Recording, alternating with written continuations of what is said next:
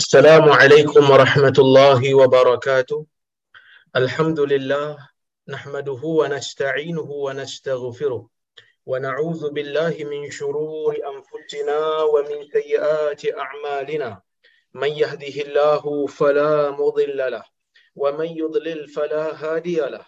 أشهد أن لا إله إلا الله وحده لا شريك له وأشهد أن محمدا عبده ورسوله. اللهم صل وسلم على محمد وعلى آله وصحبه أجمعين. يا أيها الذين آمنوا اتقوا الله حق تقاته ولا تموتن إلا وأنتم مسلمون. يا أيها الناس اتقوا ربكم الذي خلقكم من نفس واحدة وخلق منها زوجها وبث منهما رجالا كثيرا ونساء واتقوا الله الذي تساءلون به والأرحام. إن الله كان عليكم رقيبا. يا أيها الذين آمنوا اتقوا الله وقولوا قولا سديدا. يصلح لكم أعمالكم ويغفر لكم ذنوبكم. ومن يطع الله ورسوله فقد فاز فوزا عظيما. فإن أصدق الحديث كتاب الله وخير الهدي هدي محمد.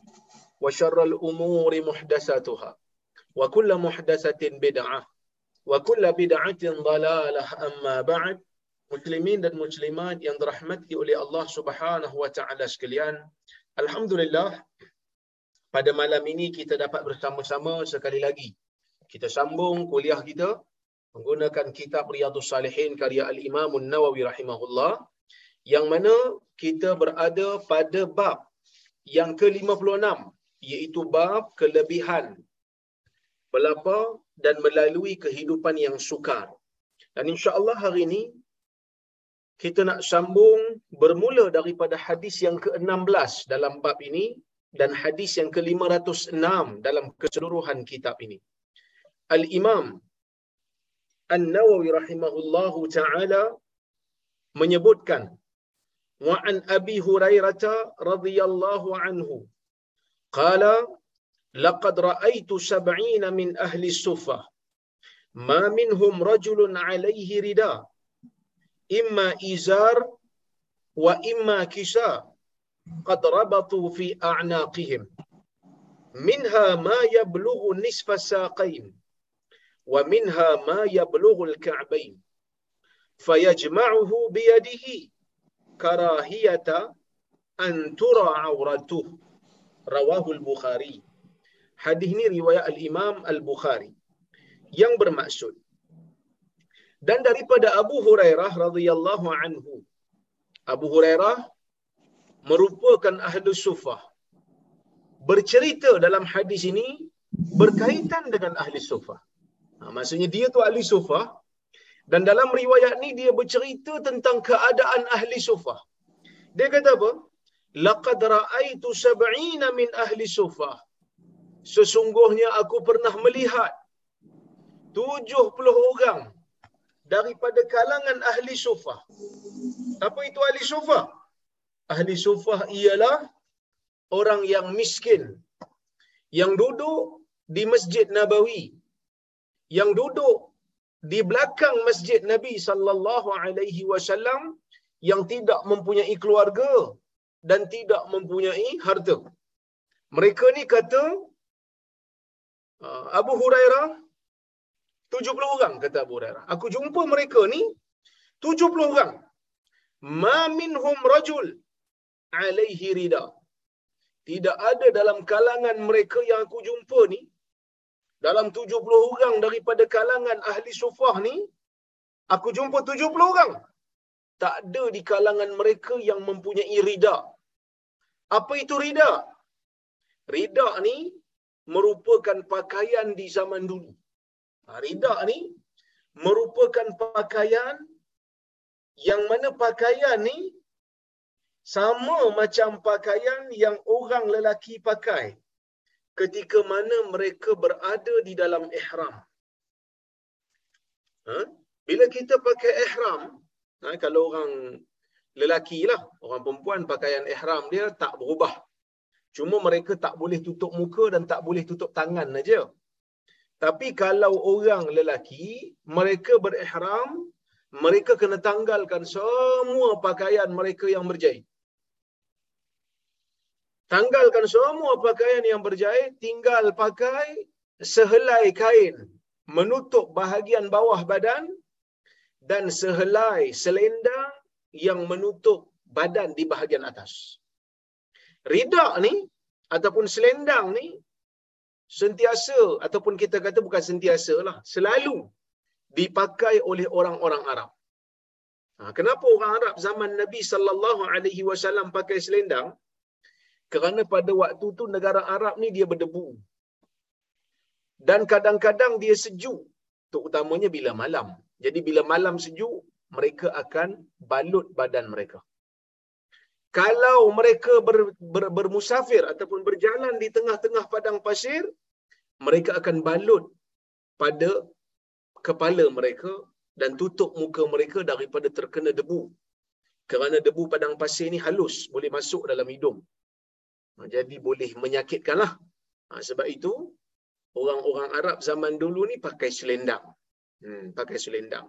Ha, selendang yang menutup badan mereka. Bukanlah selendang maksudnya macam selendang orang perempuan tu.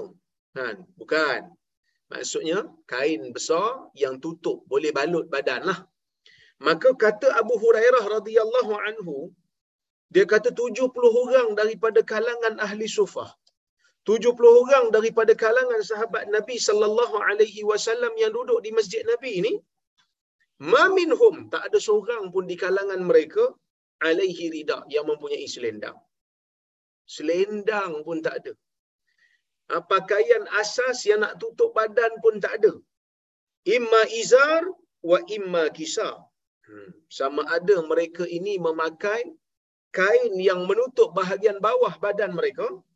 Wa imma kisa boleh jadi mereka menggunakan satu lembaran kain yang besar. Qad rabatu fi a'naqihim. Yang mana mereka ikat di tengkuk tutup badan bahagian bawah balut-balut bahagian uh, kata apa? Bahagian badan dan ikat di tengkuk. Maksud kisak ni dia besar sikit daripada ridak. Kalau ridak ditutup badannya. Kisah ni dia boleh tutup bahagian bawah uh, badan, iaitu menutup kita punya kemaluan dan kaki, boleh juga tutup badan uh, dan ikat di bahagian tengkuk. Minha ma yablughu nisfa saqain. Di antara uh, kain tersebut ya, ada yang mencapai separuh daripada betis mereka wa minha ma yablughul ka'bain dan sebahagian daripadanya ada yang labuh sikit sampai ke buku lali. Fayajma'uhu biyadihi. Ha, tetapi mereka ni ataupun salah seorang daripada mereka ini memegang dengan tangan mereka kerana bimbang aurat mereka akan terbuka. Maksudnya apa ni? Maksudnya kain yang mereka ada tu kain yang sangat-sangat cukup-cukup aja untuk tutup aurat. Itu pun terpaksa pegang. Kan kalau tak pegang boleh terbuka aurat. Inilah kehidupan dan keadaan hidup sahabat Nabi sallallahu alaihi wasallam yang bernama Ahlu Sufah. Ha, jadi kita boleh ukurlah dengan kehidupan kita. Ha, kita boleh ukur dengan keadaan diri kita. Kan macam mana diri kita yang Allah Subhanahu wa taala kurniakan dengan pakaian yang banyak tetapi ya kita ini kadang-kadang masih lagi rasa tak bersyukur masih lagi rasa tak cukup berbeza dengan sahabat Nabi sallallahu alaihi wasallam yang pakaian mereka hanya ala kadar kan mungkin ada yang bertanya ustaz kalau mereka ni cuma ada kain aja, bahagian badan macam mana? Ha, terbuka lah. Bahagian badan terbuka dah. Itu bukan aurat pun. Kan? Habis tu kalau mereka ni ada satu je kain untuk tutup aurat mereka, kalau pakaian tu dibasuh macam mana? Kan kalau pakaian tu kena najis ke mereka nak basuh macam mana kalau basah? Pertama, tak ada larangan pun daripada Nabi sallallahu alaihi wasallam untuk memakai pakaian yang basah. Ha, tapi kalau mereka tak nak pakai pun, di sana ada riwayat yang menunjukkan bahawasanya Nabi sallallahu alaihi wasallam uh, sorry yang yang yang menyatakan bahawasanya sahabat Nabi sallallahu alaihi wasallam meminjam baju orang lain. Seperti mana yang berlaku kepada Ka'ab bin Malik iaitu yang kita pernah baca hadisnya dua tahun yang lepas.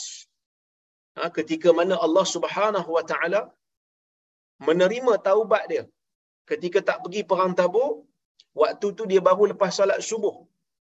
Waktu di mana ya waktu di mana mereka memberikan khabar gembira kepada Ka'ab bin Malik Allah telah menerima taubatnya. Setelah dipulaukan 50 hari. Nah, pada hari ke-40 isteri pun tak dibenarkan untuk duduk dengan dia ataupun tak dibenarkan untuk bersama dengan dia. Sehingga Kaab kata kepada isterinya kau pergilah rumah mak bapak engkau. Kerana kalau duduk dalam rumah ni aku bimbang akan berlaku aksiden pula nanti. Sebab Nabi tak bagi aku bersama dengan kau. Pada hari ke-50, Allah terima taubat mereka. Allah Ta'ala terima taubat Kaab. Allah Ta'ala terima taubat Murarah Ibn Rabi' Allah Ta'ala terima taubat uh, Hilal bin Umayyah yang tak pergi perang tabuk tanpa ada alasan. Dia punya seronok dengan berita yang disampaikan kepada kawan dia tu. Sebab sahabat bila tahu je Allah Taala turunkan wahyu menerima taubat Kaab, sahabat ni belum berlumba nak bagi tahu kepada Kaab yang Allah Taala telah terima taubat dia. Abu Bakar pun pergi berlari. Ada seorang sahabat yang lain pun pergi menaiki kenderaan, menaiki tunggangan nak bagi tahu pada Kaab yang Allah Taala telah terima taubat. Bila dah bagi tahu, Kaab ni punya seronok, Kaab ni punya seronok dengan berita yang sampai sehingga kan dia berikan pakaian yang dia pakai itu kepada orang yang menyampaikan berita. Jadi bila nak pergi jumpa Nabi sallallahu alaihi wasallam dia tak ada pakaian dah. Dia terpaksa pinjam orang lain pakaian. Maksudnya apa? Pakaian yang dipinjamkan oleh sahabat kepada sahabatnya yang lain merupakan perkara yang biasa. Merupakan perkara yang berlaku di zaman Nabi sallallahu alaihi wasallam. Ya. Baik, itu cerita pasal ahli sufah. Yang mana ahli sufah ni begitu asas kehidupan mereka. Yang mana ahli sufah ni begitu simple kehidupan mereka tetapi mereka berjaya menjadi manusia yang jasanya kekal sehingga ke hari ini. Ha, jadi sebab itu kalau kita ni ha, tak berada harta tak banyak ya, duit tak banyak, mungkin kita boleh explore bab ilmu. Kerana ahli sufah ni mereka miskin. Allah Ta'ala takdirkan mereka miskin. Tetapi mereka tak putus asa. Mereka menjadi orang yang kaya dalam ilmu. Mereka menyebarkan ilmu. Duduknya mereka di masjid itu tidak dibiarkan sia-sia sebaliknya mereka gunakan kesempatan yang ada untuk mengikuti dan mengekori Nabi sallallahu alaihi wasallam di mana saja Nabi pergi supaya mereka ini boleh mempelajari hadis yang diucapkan oleh Nabi sallallahu alaihi wasallam. Jadi ni ya ahli sufah yang kita kena tahu sejarah mereka mereka ini susah hidupnya tetapi berjaya selepas daripada mereka wafat mengekalkan ya, mengekalkan khazanah nabawiyah mengekalkan khazanah Nabi sallallahu alaihi wasallam sehingga khazanah itu sampai kepada kita hari ini. Ini benda yang sangat-sangat kita cemburu. Sebab kita mungkin Allah Taala bagi kat kita umur banyak tetapi tidak ada ilmu yang bermanfaat yang kita sebarkan. Kalau dia banyak harta, dia boleh berinfak dengan hartanya. Kan kalau dia banyak uh, duit, dia boleh infak dengan duitnya. Kan? Tapi apa kalau apa keadaan dia kalau dia tak ada duit, tak ada harta, tiba-tiba ilmu pun tak ada. Maka uh, rugilah manusia tersebut kerana tidak ada sesuatu yang boleh dia jadikan untuk uh, pembela diri dia bila sampai ke negeri akhirat nanti. Jadi ini benda yang penting yang kita kena sama-sama fikir. Jadi kalau ada rezeki yang lebih, Alhamdulillah. Boleh sebarkan ilmu. Boleh sebarkan infak yang bermanfaat dengan harta yang kita ada. Okey. Kita tengok hadis yang ke-17.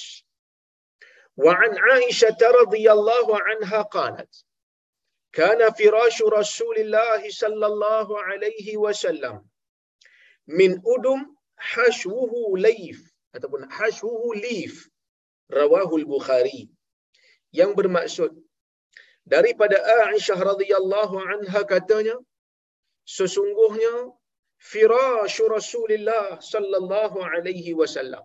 Ha, sesungguhnya tilam Nabi sallallahu alaihi wasallam. Ha, tilam Nabi ni maksudnya tempat Nabi sallallahu alaihi wasallam tidur. Tempat Nabi sallallahu alaihi wasallam baring Nabi baring dekat mana ha ni nak cerita ni maka Aisyah bercerita tentang keadaan Nabi yang merupakan manusia terbaik dalam kalangan manusia. Macam mana keadaan tilam Nabi? Macam mana keadaan tempat tidur Nabi? Dia kata min udum hashuhu lif. Tilam Nabi. Lapik untuk Nabi tidur. Lapik untuk Nabi jadikan ha, jasad dia berehat. Adalah diperbuat daripada kulit yang disamak yang diisi dengan leaf. Apa itu leaf? Qashrun nakhil ar-raqiq. Iaitulah kulit ataupun kita kata uh, jerami lah. Uh, bahasa orang kita ni kita panggil jerami tamar. Uh, jerami tamar tu yang halus tu diisi masuk dalam kulit yang disamak, yang dikeringkan, diisi, ditutup dan dijadikan lapik. Itulah keadaan Nabi sallallahu alaihi wasallam. Yang mana ini merupakan sebaik-baik manusia tetapi nikmat yang dia guna dalam dunia ini sangat-sangatlah minima. Nabi sallallahu alaihi wasallam tak pernah jumpa tilam spring. Nabi sallallahu alaihi wasallam tak pernah jumpa comforter. Nabi sallallahu alaihi wasallam tak pernah jumpa tilam-tilam yang lembut ni. Kan Sweet Dream lah, Dunlop lah, dan Low Pillow lah, macam-macam. Nabi tak pernah jumpa. Yang Nabi guna sangat-sangat simple. Kulit haiwan yang disama diisi dengan jerami tamar. Itulah kehidupan Nabi. Itulah perkakas yang Nabi tidur setiap hari di rumah Nabi sallallahu alaihi wasallam. Ya. Nabi tu ustaz. Rumah saya ni ada tilam tebal macam mana? Eh, bukan nak suruh buang. Tak wajib buang. Tapi jadikan ia sebagai satu perkara yang memalukan sedikit kita kalau kita ni masih rasa nikmat yang Allah Taala bagi kat kita ni masih tak cukup. Sebab kadang-kadang dalam bak kerja dunia ni tuan-tuan, sentiasa ada perasaan. Perasaan duk dengki dengan orang. Perasaan duk tak puas hati dengan apa yang orang dapat. Perasaan rasa tak cukup dengan apa yang Allah Ta'ala dah bagi. Sehingga ada timbul dalam jiwa perasaan dengki. Sebenarnya yang kita rasa tak cukup. Sebenarnya yang kita rasa ha, tak memadai. Rasa macam nak lagi dengki pula dengan orang sebenarnya sebenarnya sebenarnya dah lebih dah apa yang kita dapat tu berbanding dengan apa yang ada pada diri Nabi sallallahu alaihi wasallam. Jadi sebab itu tuan-tuan dan puan-puan rahmati Allah sekalian. Benda ni bila kita baca kitab-kitab hadis ni kita akan rasa betapa hadis ini sudah memadai. Ya. Al-Quran dan sunnah itu sudah memadai untuk mengatakan bahawasanya kita ni boleh ambil sebagai panduan. Kenapa saya cakap macam tu? Kerana ada manusia yang tak berpada dengan Quran dan Sunnah. Sehingga terpaksa mencari petunjuk yang lain daripada petunjuk Nabi sallallahu alaihi wasallam. Kan tadi saya duk baca Ya. Satu tarikat. Buku tarikat lah. Ha, tulisan berkenaan dengan tarikat. Penulis dia siap tulis lagi. Dia kata, um, bertarikat ini satu kewajipan, dia kata. Saya pelik. Macam mana pula bertarikat boleh kata wajib? Kalau bertarikat tu wajib, tuan-tuan. Majoriti yang ada dalam bilik kuliah ni, saya ingat, berdosa belaka. Sebab apa berdosa? Sebab mana ada tarikat kita ni? Kan? Kita mana ada tarikat? Tuan-tuan pernah baik dengan tarikat ke? Mana pernah? Mungkin ada yang tertanya-tanya, tarikat tu apa dia? Tarikat ni ialah ajaran uh, zikir. Macam-macam jenis tarikat ni. Ada tarikat Naqsyabandiyah Aliyah, ada tarikat Naqsyabandiyah Khalidiyah, ada tarikat Ahmadiyah, ada tarikat Syazuliyah. So macam-macam jenis tarikat. Dan jenis-jenis tarikat ni pula ajaran-ajaran mereka berbeza. Kan? Ada yang zikir menari, ada yang zikir melompat. Tapi ada satu orang dia tulis dia kata tarikat ni merupakan satu kewajipan. Terbeliak juga biji mata saya. Macam mana boleh kata tarikat ni wajib? Sedangkan ramai manusia dalam dunia ni tak bertarikat pun. Bila tak bertarikat, adakah mereka berdosa? Tentulah tak. Sebab apa? Sebab Nabi sallallahu alaihi wasallam meninggalkan kepada kita dua perkara je. Al-Quran dan Sunnah. Siapa berpegang dengan Al-Quran dan Sunnah ni memadai dah, cukup dah. Tak payah duk cari benda pelik-pelik ni. Bahkan, ah, guru saya, eh, ah, Syekh Mustafa Burah, saya sempatlah belajar dengan Syekh Mustafa Burah ni. Walaupun tak lama, dalam dua tiga pertemuan saja saya belajar dengan dia. Tapi dia sebut, dia kata, Al-Imam Nawawi rahimahullah menulis kitab Riyadhus Salihin ni, yang kita sedang baca ni, dan menulis kitab Al-Azkar, menghimpunkan hadis-hadis yang berkenaan yang berkaitan dengan zikir ni, nak bagi tahu kepada umat pada masa itu memadai kita ni mengambil manfaat daripada hadis Nabi sudah memadai untuk berakhlak. Ambil hadis Nabi sallallahu alaihi wasallam sudah memadai untuk berzikir. Tak perlu dok pergi cari tarikat-tarikat yang pelik ni. Sebab apa? Sebab tarikat-tarikat yang pelik ni banyak dakwa-dakwi yang pelik. Sehingga kan ada di kalangan tok-tok guru tarikat mendakwa mereka ini dilantik oleh Allah Subhanahu wa taala. Siapa yang tak percaya tentang pelantikan mereka, maka dia akan dilaknat oleh Allah seperti mana Allah melaknat iblis. Ha, ini satu benda yang pelik lah. Sebab kebanyakan orang tak tahu pun tarikat ni apa dia. Tak join pun. Maka kita kata, cukup sekadar kita berpada dan mengambil manfaat daripada Al-Quran dan Sunnah. Itu sudah memadai. Sebab kalau kita tengok hadis-hadis yang seperti ini, tuan-tuan. Golongan sufah yang hanya pakaian mereka sangat-sangat minima. Terpaksa pegang pula hujung kain mereka. Ha, sebab takut terbuka aurat.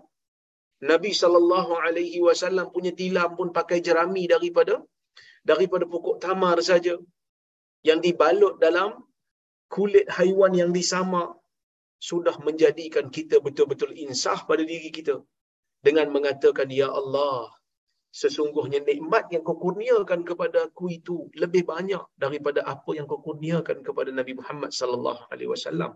Iaitu nikmat dunia ni. Allah memberikan kita nikmat lebih banyak daripada nikmat yang Allah Taala pernah berikan kepada para sahabat dari sudut nikmat dunia.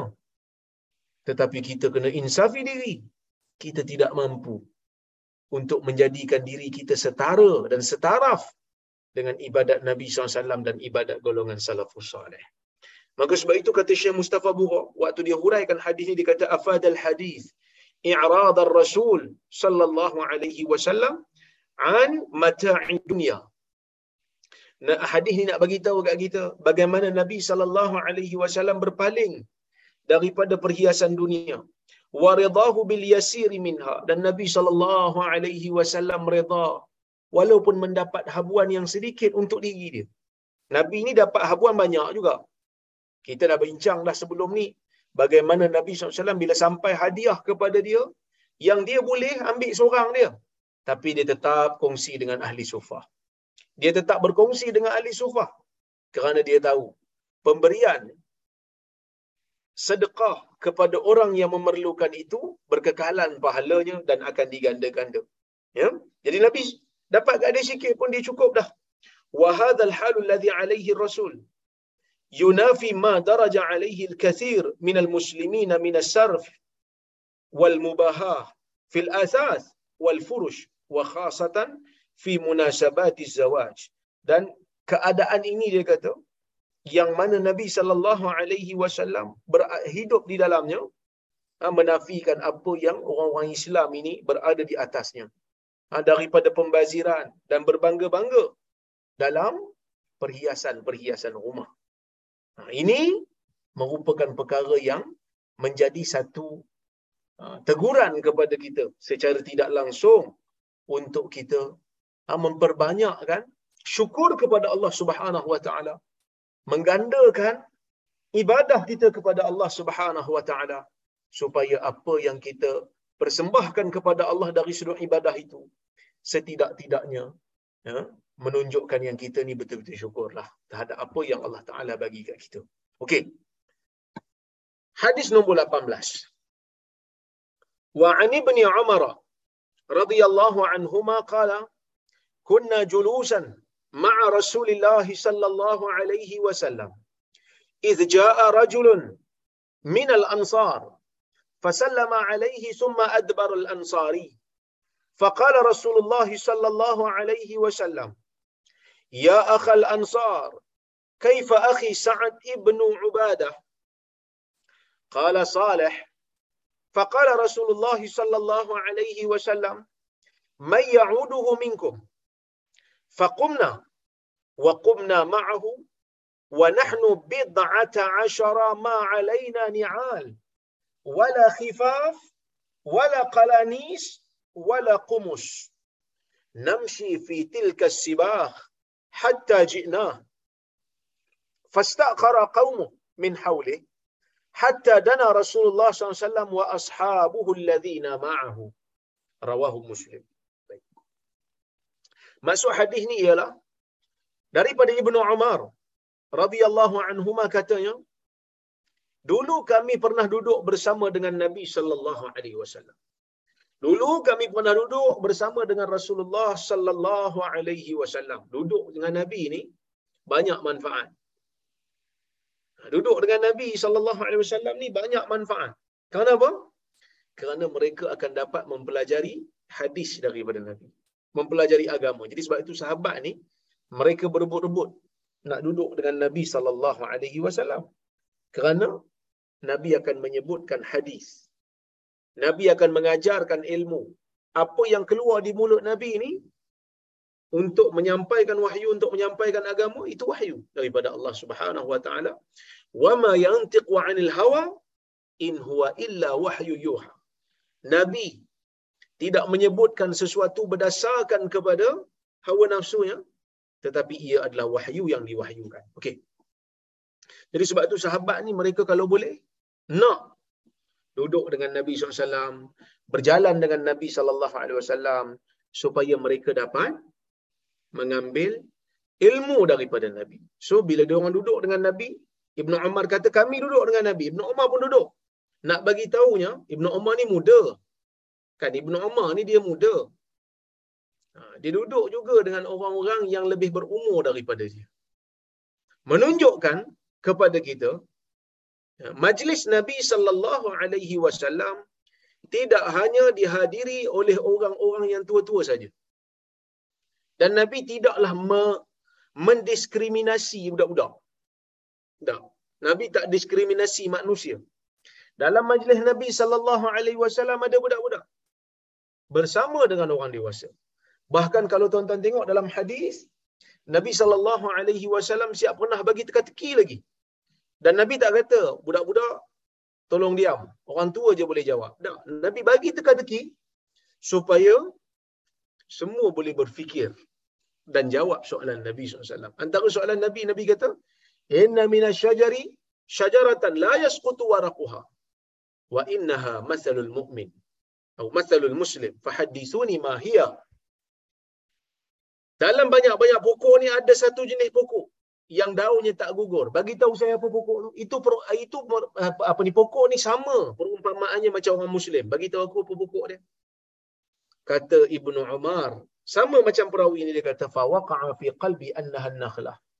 Terdetik dalam jiwa aku nak jawab pokok tersebut ialah pokok tamar. Fastahyait. Tapi aku malu nak sebut. Sebab malu nak sebut.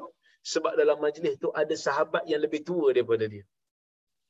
Dalam majlis tu ada sahabat yang lebih tua iaitu ada Umar, ada Abu Bakar, ada sahabat-sahabat yang lebih berumur. Dia tahu jawapan. Tapi sahabat yang tua duduk teka-teka syajar fawaqa'an nas fi syajaril bawadi. Sahabat-sahabat yang lebih tua ni dia orang duduk teka-teka ah, pokok-pokok yang ada di uh, di tengah-tengah pedalaman. Semua Nabi kata bukan-bukan. Bila Nabi jawab, sesungguhnya ia adalah tamar. Ibnu Umar bagi tahu kat bapa dia. Umar bin Khattab radhiyallahu anhu kata Ibnu Umar, saya tahu dah jawapan tadi adalah nakhl. Jawapannya adalah pokok tamar. Kenapa pokok tamar macam sama macam orang Islam? Pokok tamar ni sama macam orang Islam kerana tamar ni dia tidak bermusim. Dia sentiasa ada. Buahnya sentiasa ada. Dan buahnya bertahan lama. Daripada balah. Masak sikit boleh makan. Masak ranum boleh makan. Menjadi kering dan tamar. Lagi lama dia bertahan dan boleh makan. Begitulah perumpamaan orang mukmin yang kebaikannya tidak terhenti. Bila saja orang mukmin berada, di mana saja dia berada, dia akan memberi manfaat kepada orang keliling dia. Dia memberikan manfaat ilmu, dia memberikan manfaat infak dan sebagainya. Nah, sama macam tamar sentiasa ada. Begitulah orang mukmin, kebaikan dan manfaatnya sentiasa sentiasa ada. Itu tafsiran yang pertama. Tafsiran yang kedua, kerana kata para ulama, tamar ni merupakan satu pokok yang daripada daun sehingga ke buah, sehingga ke batangnya memberi manfaat kepada manusia. Samalah macam orang mukmin. Ya, yang mana tangannya memberi manfaat apabila dia menulis. Tangannya memberi manfaat kepada orang lain apabila dia membantu. Tangannya memberi manfaat kepada orang mukmin yang lain apabila dia berinfak. Sama macam kakinya juga memberi manfaat kepada mukmin yang lain. Mulutnya dan lidahnya memberi manfaat. Maka setiap anggota orang mukmin itu memberikan manfaat kepada orang lain. Samalah macam pokok tamar yang setiap juzuk daripadanya merupakan benda yang bermanfaat pada orang lain. Daunnya boleh dibuat ha, sebagai atap oleh orang Arab. Buahnya boleh dimakan. Tangkainya ataupun kita kata apa? Batangnya boleh dijadikan sebagai tiang pada zaman Nabi sallallahu alaihi wasallam. Okey, tapi nak ceritanya Ibnu Umar memang hadir majlis Nabi ini tak diasing-asingkan. Ha, jadi sebab itu kalau tuan-tuan tengok kuliah-kuliah ha, ustaz-ustaz yang mengaji hadis ni ha, macam saya adalah belajar hadis sikit. Jadi kalau kuliah saya memang saya bawa anak-anak saya. Ha, kalau kuliah saya ni di masjid ke di rumah ke saya bawa. Kan walaupun mereka ini budak-budak lagi. Biasalah ada suara-suara sikit tu biasa. Kerana mereka budak-budak. Tapi mereka akan faham satu hari nanti. Bahkan dulu masa saya kecil, kan, sepupu saya bawa saya pergi kuliah. Dengar kuliah, salat. Sampai sekarang saya ingat apa yang saya belajar waktu kecil-kecil dulu. Waktu darjah satu, darjah dua. Saya ingat. Macam mana saya boleh ingat? Kerana waktu tu tak banyak maklumat yang masuk dalam otak kita. Maka waktu itulah saya belajar apa itu ha, makmum yang masbuk, apa itu makmum yang muafiq.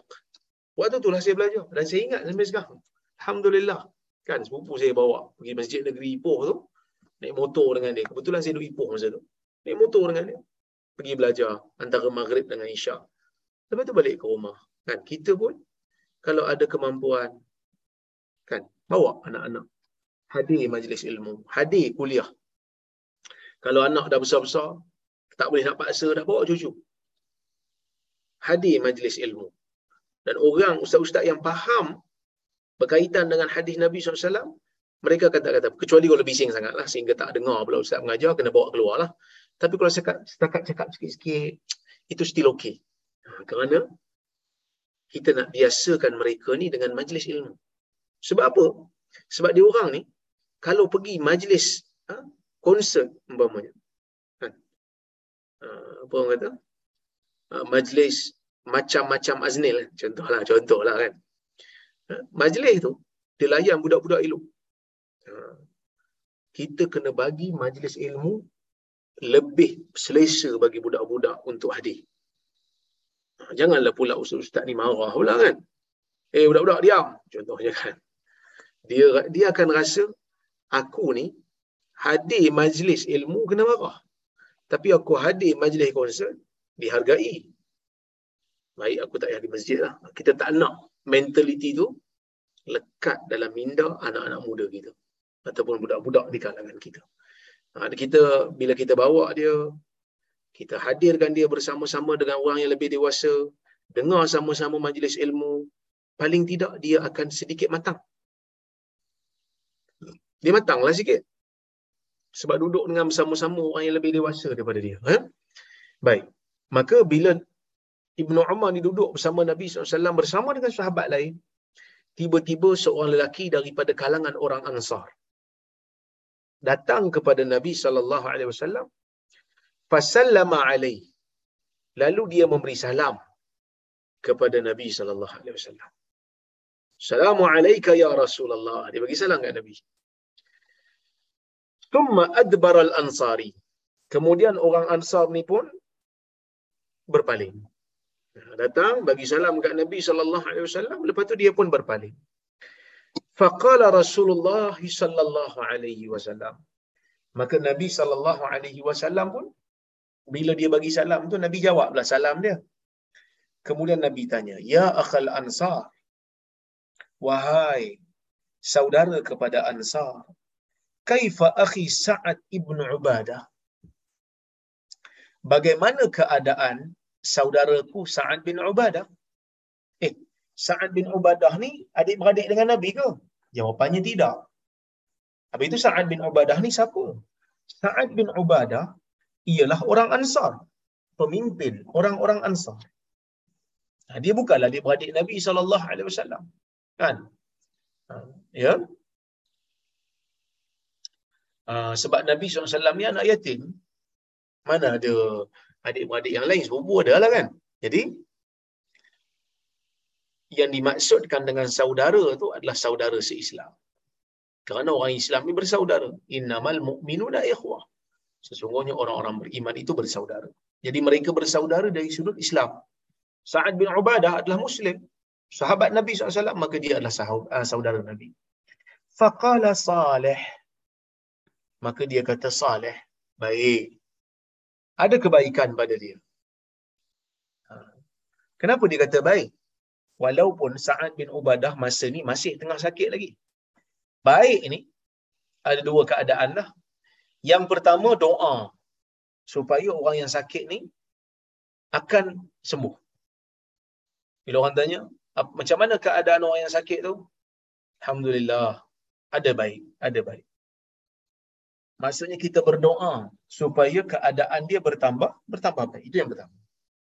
Yang kedua, baik dari sudut orang yang beriman ni apa saja keadaan dia kalau dia betul-betul berakhlak dengan akhlak mukmin baiklah untuk dia. Kalau dia diberikan oleh Allah dengan nikmat ya, kalau dia diberikan oleh Allah dengan nikmat maka dia bersyukur. Itu baiklah untuk dia. Kalau Allah Taala bagi dia sakit bagi dia susah bagi hidup disempit dan dia sabar menanggung derita daripada ujian Allah, dia melaluinya dengan tabah sabar, menahan diri dia, itu juga baik untuk dia. Yang dia akan diberikan ganjaran pahala yang banyak daripada Allah Subhanahu Wa Taala. Kan? Jadi baik. So baik ini dua makna lah. Sama ada baik dari sudut dia mendapat pahala atas kesabaran sakit dia tu ataupun baik itu sebagai doa. Dia akan baik insya-Allah. Ha?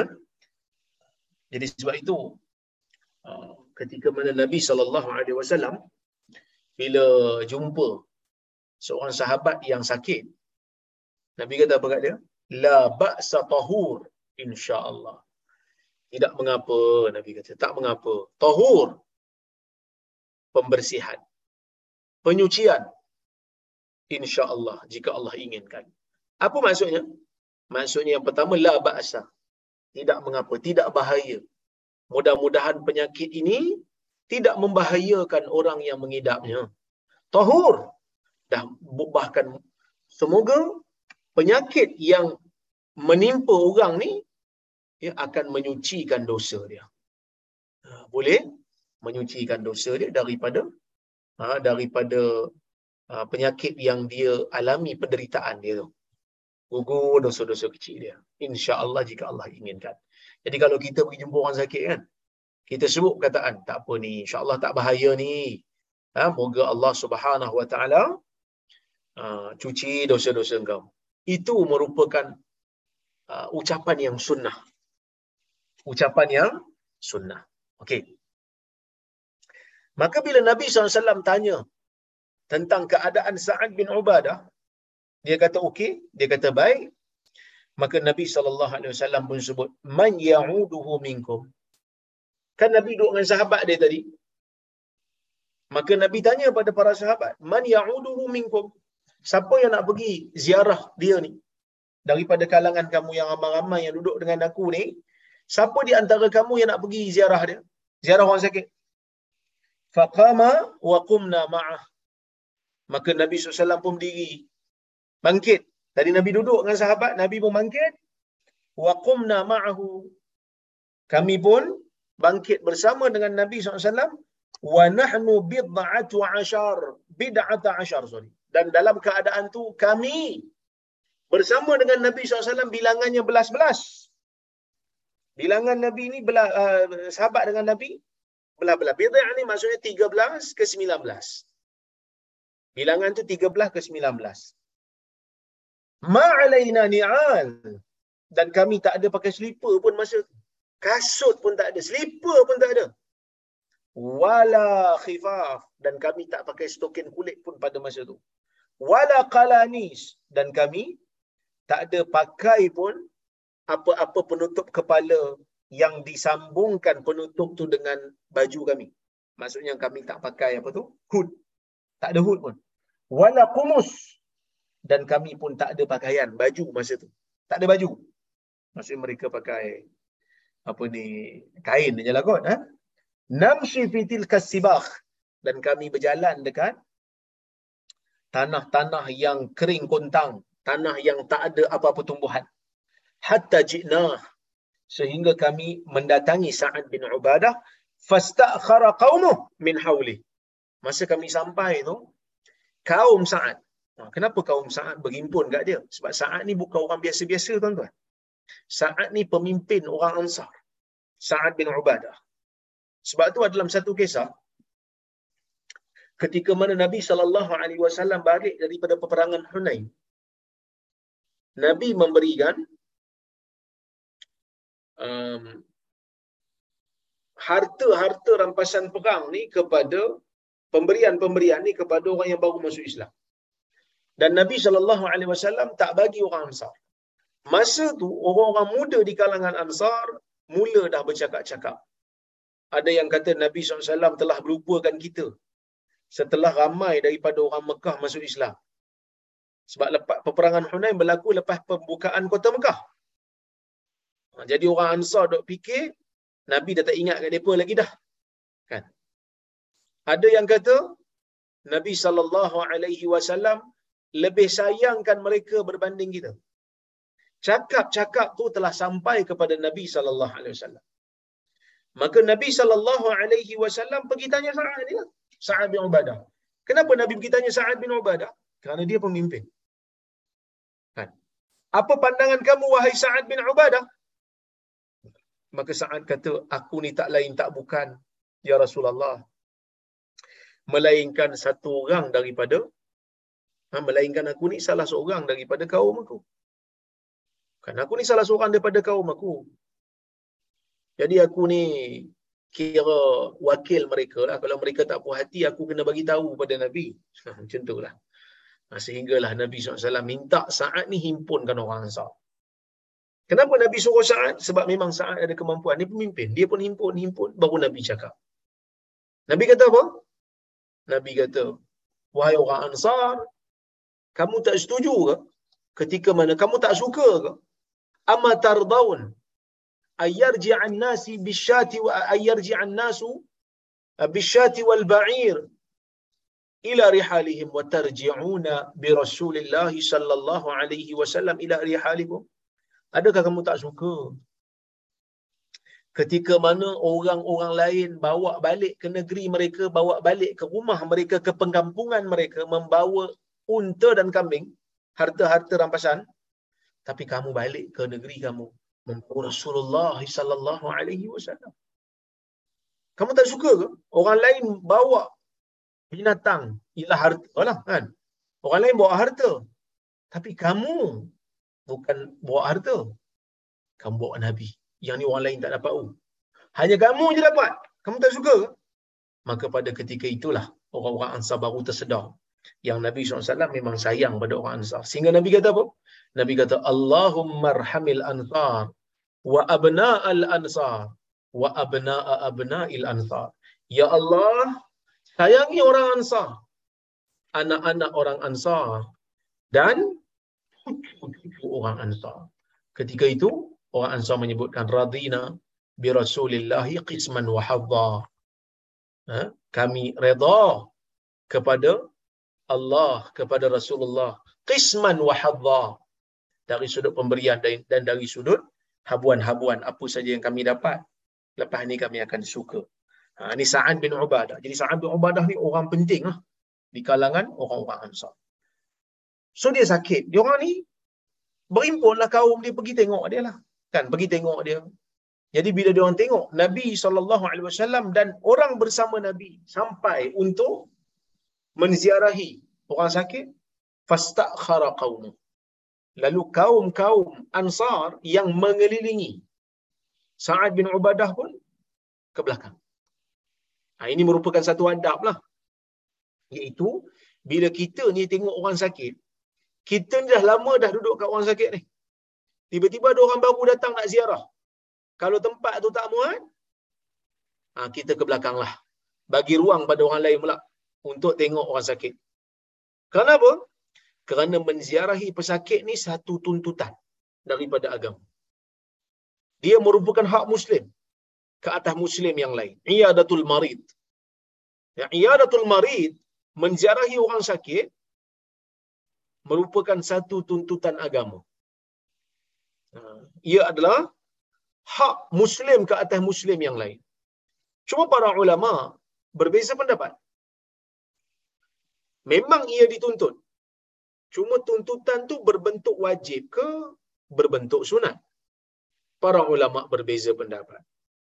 Pendapat yang yang pertama mengatakan wajib fardu ain. Maksudnya kalau ada orang Islam sakit, kita tahu dia sakit, wajib kita pergi ziarah dia. Pendapat ni Imam Bukhari nampak macam cenderung lah pada pendapat ni kata wajib. Kalau kita tahu ada orang Islam sakit, kita wajib pergi tengok. Wajib pergi ziarah. Pandangan ni juga dipegang oleh Al-Imam Al-Ajurri. Dan Ibn Hazim kata, wajib ni kalau kita mampu pergi ziarah dia dengan mudah lah, jiran kita. Kalau kita dengar ada orang pergi, ada orang ada kawan kita sakit, tapi dia kat mana? Tu dia kat tempat yang jauh dan susah kita nak pergi. Kan? Sakit kat mana? England. Susahlah kita nak pergi. Tak mampu. Jadi tak wajib lah. Wajib ni bila dia jiran. Ha, ini pendapat yang pertama lah. Pendapat yang kedua, mereka mengatakan ziarah orang sakit ni fardu kifayah. Kenapa mereka kata fardu kifayah? Ya. Fardu kifayah ni mereka kata sebab dalil mengatakan hak muslim ke atas muslim yang lain. Ya. Hak muslim ke atas muslim yang lain. Jadi bila kata hak maka kena tunai lah. Tapi pandangan ni pun rasa tak apa tepat lah sebab hak Muslim ke atas Muslim yang lain disebut juga dalam hadis tu benda-benda sunat yang disepakati sunat. Tak ada ulama kata wajib. Contohnya macam mana? Memberi salam kepada orang Islam. Memberi salam wajib. Um, sorry, memberi salam sunat. Tak ada orang kata wajib. Dah tentu beri salam ni satu benda yang dituntut. Kan? Ha, tapi, ia bukanlah satu kewajipan. Tak berdosa lah kalau kita tak bagi. Walaupun sebenarnya, ya, um, ia dituntut. Tapi kalau tak bagi, taklah menjadi satu uh, dosa kepada orang yang melakukannya. Ha, okay. Itu um, benda yang kita kena faham lah. So ada dua pendapat setakat ni. Pendapat yang pertama kata uh, wajib fardu ain, maka semua orang boleh buat.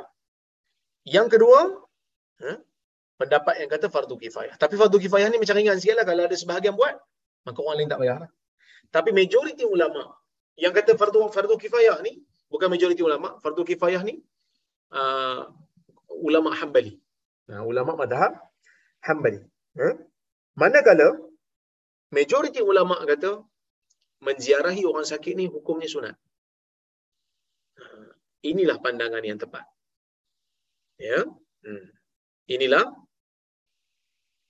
pandangan yang tepat sebab apa? Sebab hadis yang kita sedang baca ni tidak ada pun dalam hadis ni yang Nabi sallallahu alaihi wasallam mewajibkan sahabat yang duduk dengan dia untuk pergi ziarah. Bahkan Nabi bagi pilihan, siapa nak pergi ziarah orang sakit? Siapa di antara kamu ni nak pergi ziarah orang sakit? Nak pergi ziarah Sa'ad bin Ubadah. So ini clear, merupakan pilihan.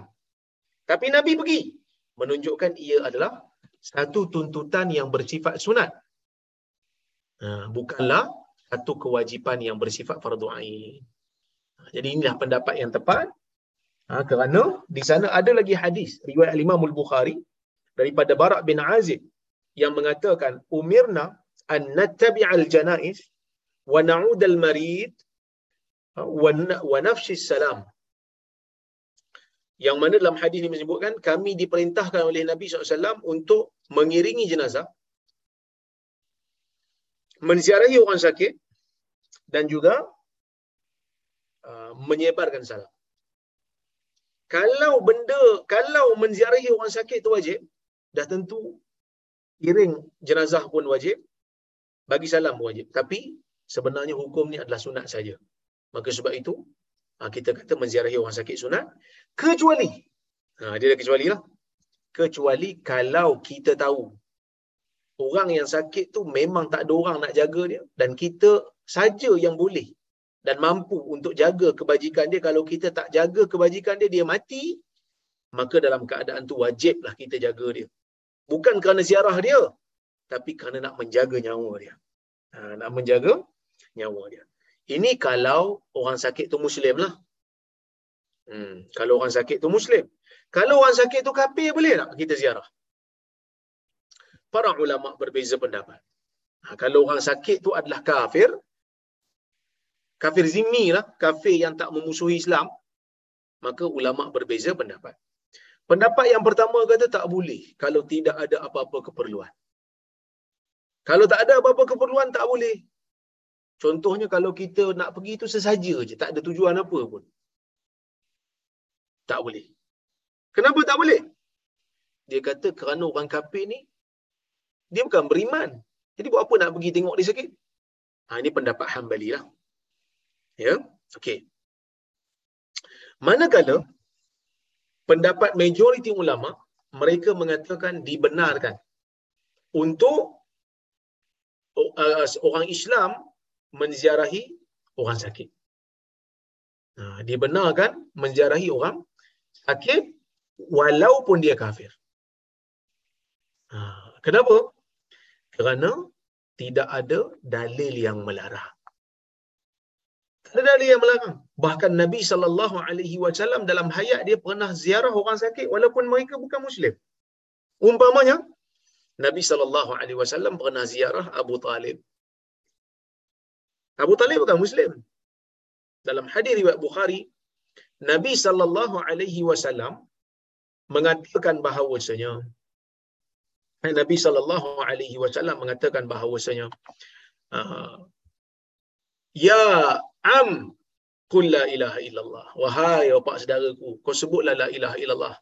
Kalimatan uhaju biha laka indallah. kalimah ini aku boleh gunakan untuk berhujah di hadapan Allah nanti.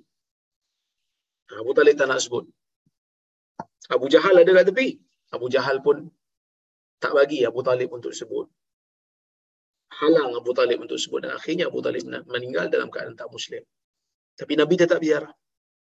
Yang kedua, dalilnya Nabi SAW pernah menziarahi seorang budak yang menjadi khadam Nabi. Pernah jadi khadam Nabi. Ha, Nabi ziarah dia, dia sakit. Nabi ziarah dia, Nabi kata, Aslim. Hmm. Ya. Nabi kata, masuk Islam lah.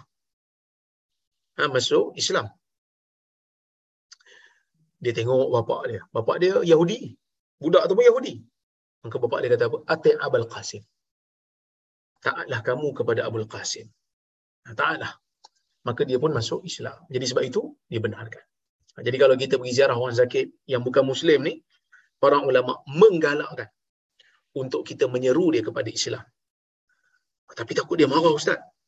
Ha, kalau kita takut dia marah, akan membahayakan lagi kesihatan dia, kita cuba dengan cara yang tak direct. Macam kita kata kalau dalam Islam macam ni. Islam mengajar saya untuk ziarah awak. Walaupun awak ni tak sama agama dengan saya. Ha, jadi, kita kita guna apa saja kaedah untuk menyampaikan risalah Islam pada dia. Ha, supaya dia rasa kita pernah hajar dia. Ya, baik. Hatta dana Rasulullah SAW wa ashabuhu alladhina ma'ah. Jadi dia orang pun ke tepi. Dia orang nak bagi ruang pada Nabi SAW dan orang yang besar, yang baru sampai itu untuk duduk dekat dengan orang sakit. Ha, jadi ini sunnah. Kalau kita memang dah duduk beberapa ketika dengan orang sakit, tiba-tiba orang baru sampai nak ziarah, kita ke tepi lah, bagi ruang. Kerana menziarahi orang sakit merupakan sunnah yang dituntut oleh agama. Okey. Maka sebab itu, hadis ini, faedah kita boleh ambil yang pertama, kamala tawadu'i ar-rasul wa mazida fadlih. Sempurnanya sifat tawaduk Nabi ni dan kelebihan kurnia Nabi. Sebab apa? Sebab Nabi ni sanggup pergi ziarah sahabat dia walaupun dia itu Sayyidul Mursalin bersama dengan sahabat-sahabat yang uh, tak ada pakaian yang elok pun. Tak ada pakaian yang sempurna. Tawaduknya Nabi SAW bersama sahabat. Wa su'alahu an ashabihi wa takrimahum biqawlihi an Sa'ad kaifa akhi. Nabi pun tawaduk bila Nabi tetap bertanya keadaan saudaranya Sa'ad. Bahasiat dipanggil saudaraku. Ha, ini menunjukkan Sa'ad ni pun orang yang beriman. Ni Sa'ad menunjukkan Sa'ad beriman lah sebab Nabi kata saudaraku. Sebab yang bersaudara ni orang mukmin. So Nabi tahu yang dia mukmin dengan wahyu daripada Allah Subhanahu Wa Taala. Yang kedua istihbab man su'ila an marid ayyaqula salih. Nah, digalakkan untuk orang yang ditanya tentang orang sakit yang dia tahu sebut salih. Ada baik, ada baik. Ya? InsyaAllah ada baik. Uh, sebut macam tu. Sebagai doa. Iyadatil marid wa hathal ikhwan ala dhalik. Dan digalakkan disunatkan kita pergi ziarah orang sakit dan kita galakkan orang yang bersama dengan kita untuk ziarahi mereka juga. Ha, dan zuhudnya sahabat dan bagaimana mereka ni kurang dalam berpakaian. Ha, tak berlebih-lebih dalam pakaian. Wa tawassu'ahul makan li zair dan disunatkan juga untuk kita melapangkan ruang bagi orang yang baru untuk menziarahi orang sakit. Wallahu taala a'lam bisawab. Mudah-mudahan ada manfaat daripada kuliah yang kita sampaikan pada malam ini insyaAllah uh, kita jumpa um, pada kuliah yang akan datang untuk kita sambung hadis-hadis yang lain pula. Saya nak tengok um, soalan kalau-kalau ada.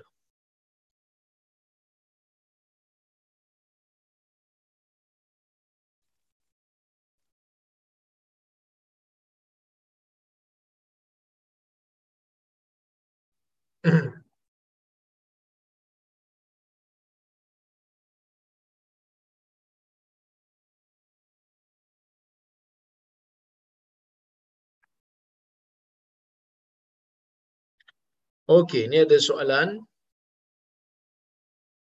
Eh, mana tadi hilang dah?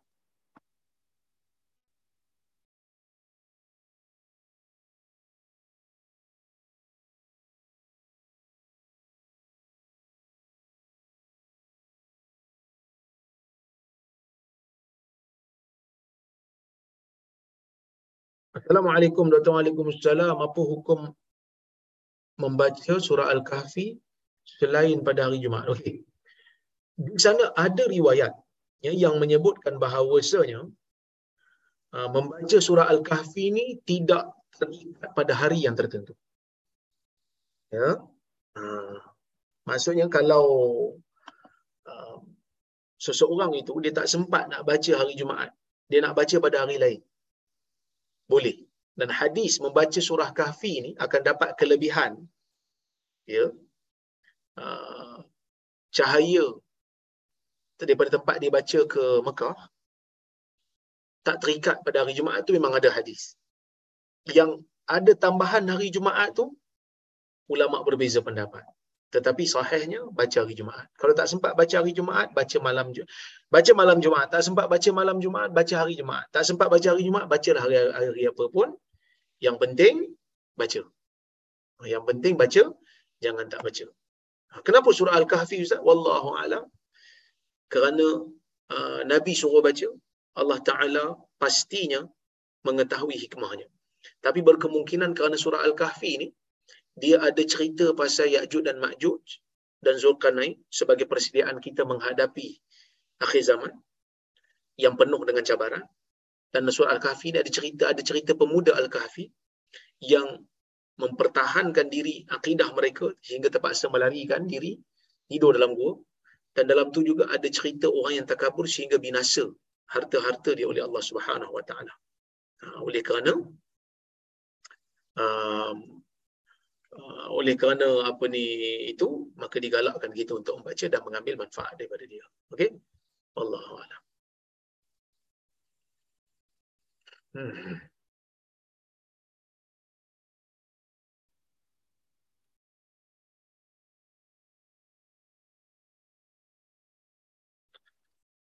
Ini ada soalan berkaitan dengan perempuan iddah. Assalamualaikum warahmatullahi Boleh ke wanita dalam iddah pergi ziarah orang sakit atau meninggal dunia? Maksudnya orang yang dalam iddah kematian lah ni kan. Ha, orang yang dalam iddah kematian tak dibenarkan untuk keluar daripada rumah melainkan kerana keperluan yang mendesak saja. Dia mesti bermalam di rumah. Kalau siang dia boleh keluar tapi dia mesti bermalam di rumah dia. Jadi kalau ada keperluan yang mendesak dia boleh keluar. Adakah ziarah orang sakit dan pergi menziarahi orang mati ataupun kita kata pergi ke kubur. Ya? Adakah itu termasuk dalam perkara yang mendesak? Jawapannya tidak. Hmm, jawapannya tidak. Maka tunggulah sehingga habis. Ya? Edah, ah, empat bulan sepuluh hari itu, barulah dia keluar untuk pergi menziarahi orang sakit, pergi uh, ziarah kubur. Yang itu, dia kena tahulah. Wallahu a'lam. Okey.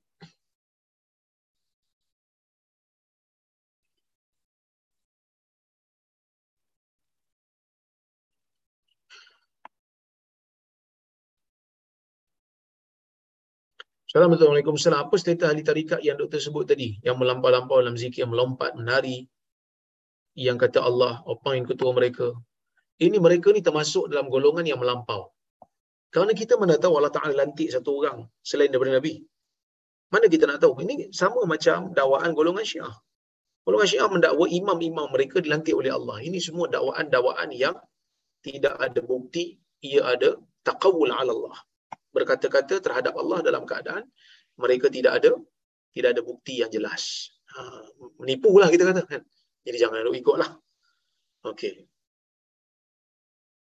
Assalamualaikum warahmatullahi wabarakatuh. Adakah larangan memakai pakaian berwarna merah itu khusus pada lelaki ataupun perempuan? Pertama, pakai pakaian merah. Untuk orang lelaki, ulama berbeza pendapat. Ya. Ha, madhab syafi'i membenarkan pakai orang lelaki pakai pakaian warna merah. Tetapi, ya, di sana ada madhab yang melarang. Ha, di sana ada madhab yang melarang iaitu mazhab Hanbali. Mereka mengatakan makruh bagi lelaki memakai pakaian merah yang merah betul tak ada campuran lain. Ha, tak ada campuran lain. Ha, maka, kenapa mereka berbeza pendapat? Kerana ada khilaf dari sudut dalil. Dalam hadis riwayat Bukhari, sahabat pernah nampak Nabi SAW kana yalbasu al-hullat al-hamra. Nabi pernah pakai pakaian yang berwarna merah. Tapi golongan Hambali mengatakan Nabi SAW melarang sahabat memakai pakaian merah. Sehingga bila dia bagi salam kat Nabi, Nabi tak jawab salam dia. Ini riwayat Abu Dawud. Madhab Syafi'i mengatakan hadis dhaif. Tapi di sana ada riwayat yang lain yang Nabi SAW melarang. Oleh kerana itu mereka kata, pakai pakaian merah semata-mata merah. Tak ada warna lain, dilarang. Dimakruh bagi lelaki. Ikut mazhab Hanbali. Tapi kalau dia pakai baju warna merah, seluar warna lain, ataupun dia pakai sampin warna lain, ada campur-campur sikit warna, maka tidak menjadi makruh. Perempuan macam mana? Perempuan tidak menjadi masalah. Boleh pakai pakaian berwarna merah, tidak ada larangan daripada Nabi sallallahu alaihi wasallam. Ha, cuma jangan pakai merah yang terlalu striking lah sehingga menarik pandangan orang lelaki. Ha, bukan sebab merah tu, sebab menarik pandangan, menarik perhatian. Ya. Baik. Assalamualaikum warahmatullahi Apakah manfaat untuk si mati untuk kita menziarah kubur atau cukup saja kita mendoakan untuk dari rumah? Uh, menziarahi kubur ni pertama untuk kita iaitu untuk kita mengingati mati dan juga untuk kita memberi salam kepada orang kubur. Orang kubur dengar ke? Dengar sebab tu kita disuruh untuk bagi salam. Ha, tapi kalau doa kepada si mati Ustaz, ah, perlu ke di kubur? Tak semestinya. Di rumah pun boleh. Ha, jadi kalau kita nak ziarah kubur, ia adalah sunnah. Ya. Kalau kita tak ziarah kubur, nak doa, kepada si mati di mana-mana pun boleh. Wallahu taala alam. Tu je soalan yang ada. Terima kasih banyak kepada tuan-tuan dan puan yang hadir pada malam ini. Saya ucapkan terima kasih banyak kepada penganjur Haji Shah, Haji Hamid, Datuk Syekh Hamid, Johan, Datuk Rozan dan juga Tan Sri Azman. Mudah-mudahan Allah Subhanahu wa taala berkati kalian semua. Saya mohon maaf terkasar bahasa tersilap kata aku lu qauli hadza wa astaghfirullahal azim li wa lakum. Wassalamualaikum warahmatullahi wabarakatuh. Waalaikumsalam. Waalaikumsalam. Terima kasih. Terima kasih doktor. Terima kasih. Semua Assalamualaikum. Waalaikumsalam. Thank you Ustaz. Assalamualaikum. Waalaikumsalam. Assalamualaikum Ustaz. Waalaikumsalam.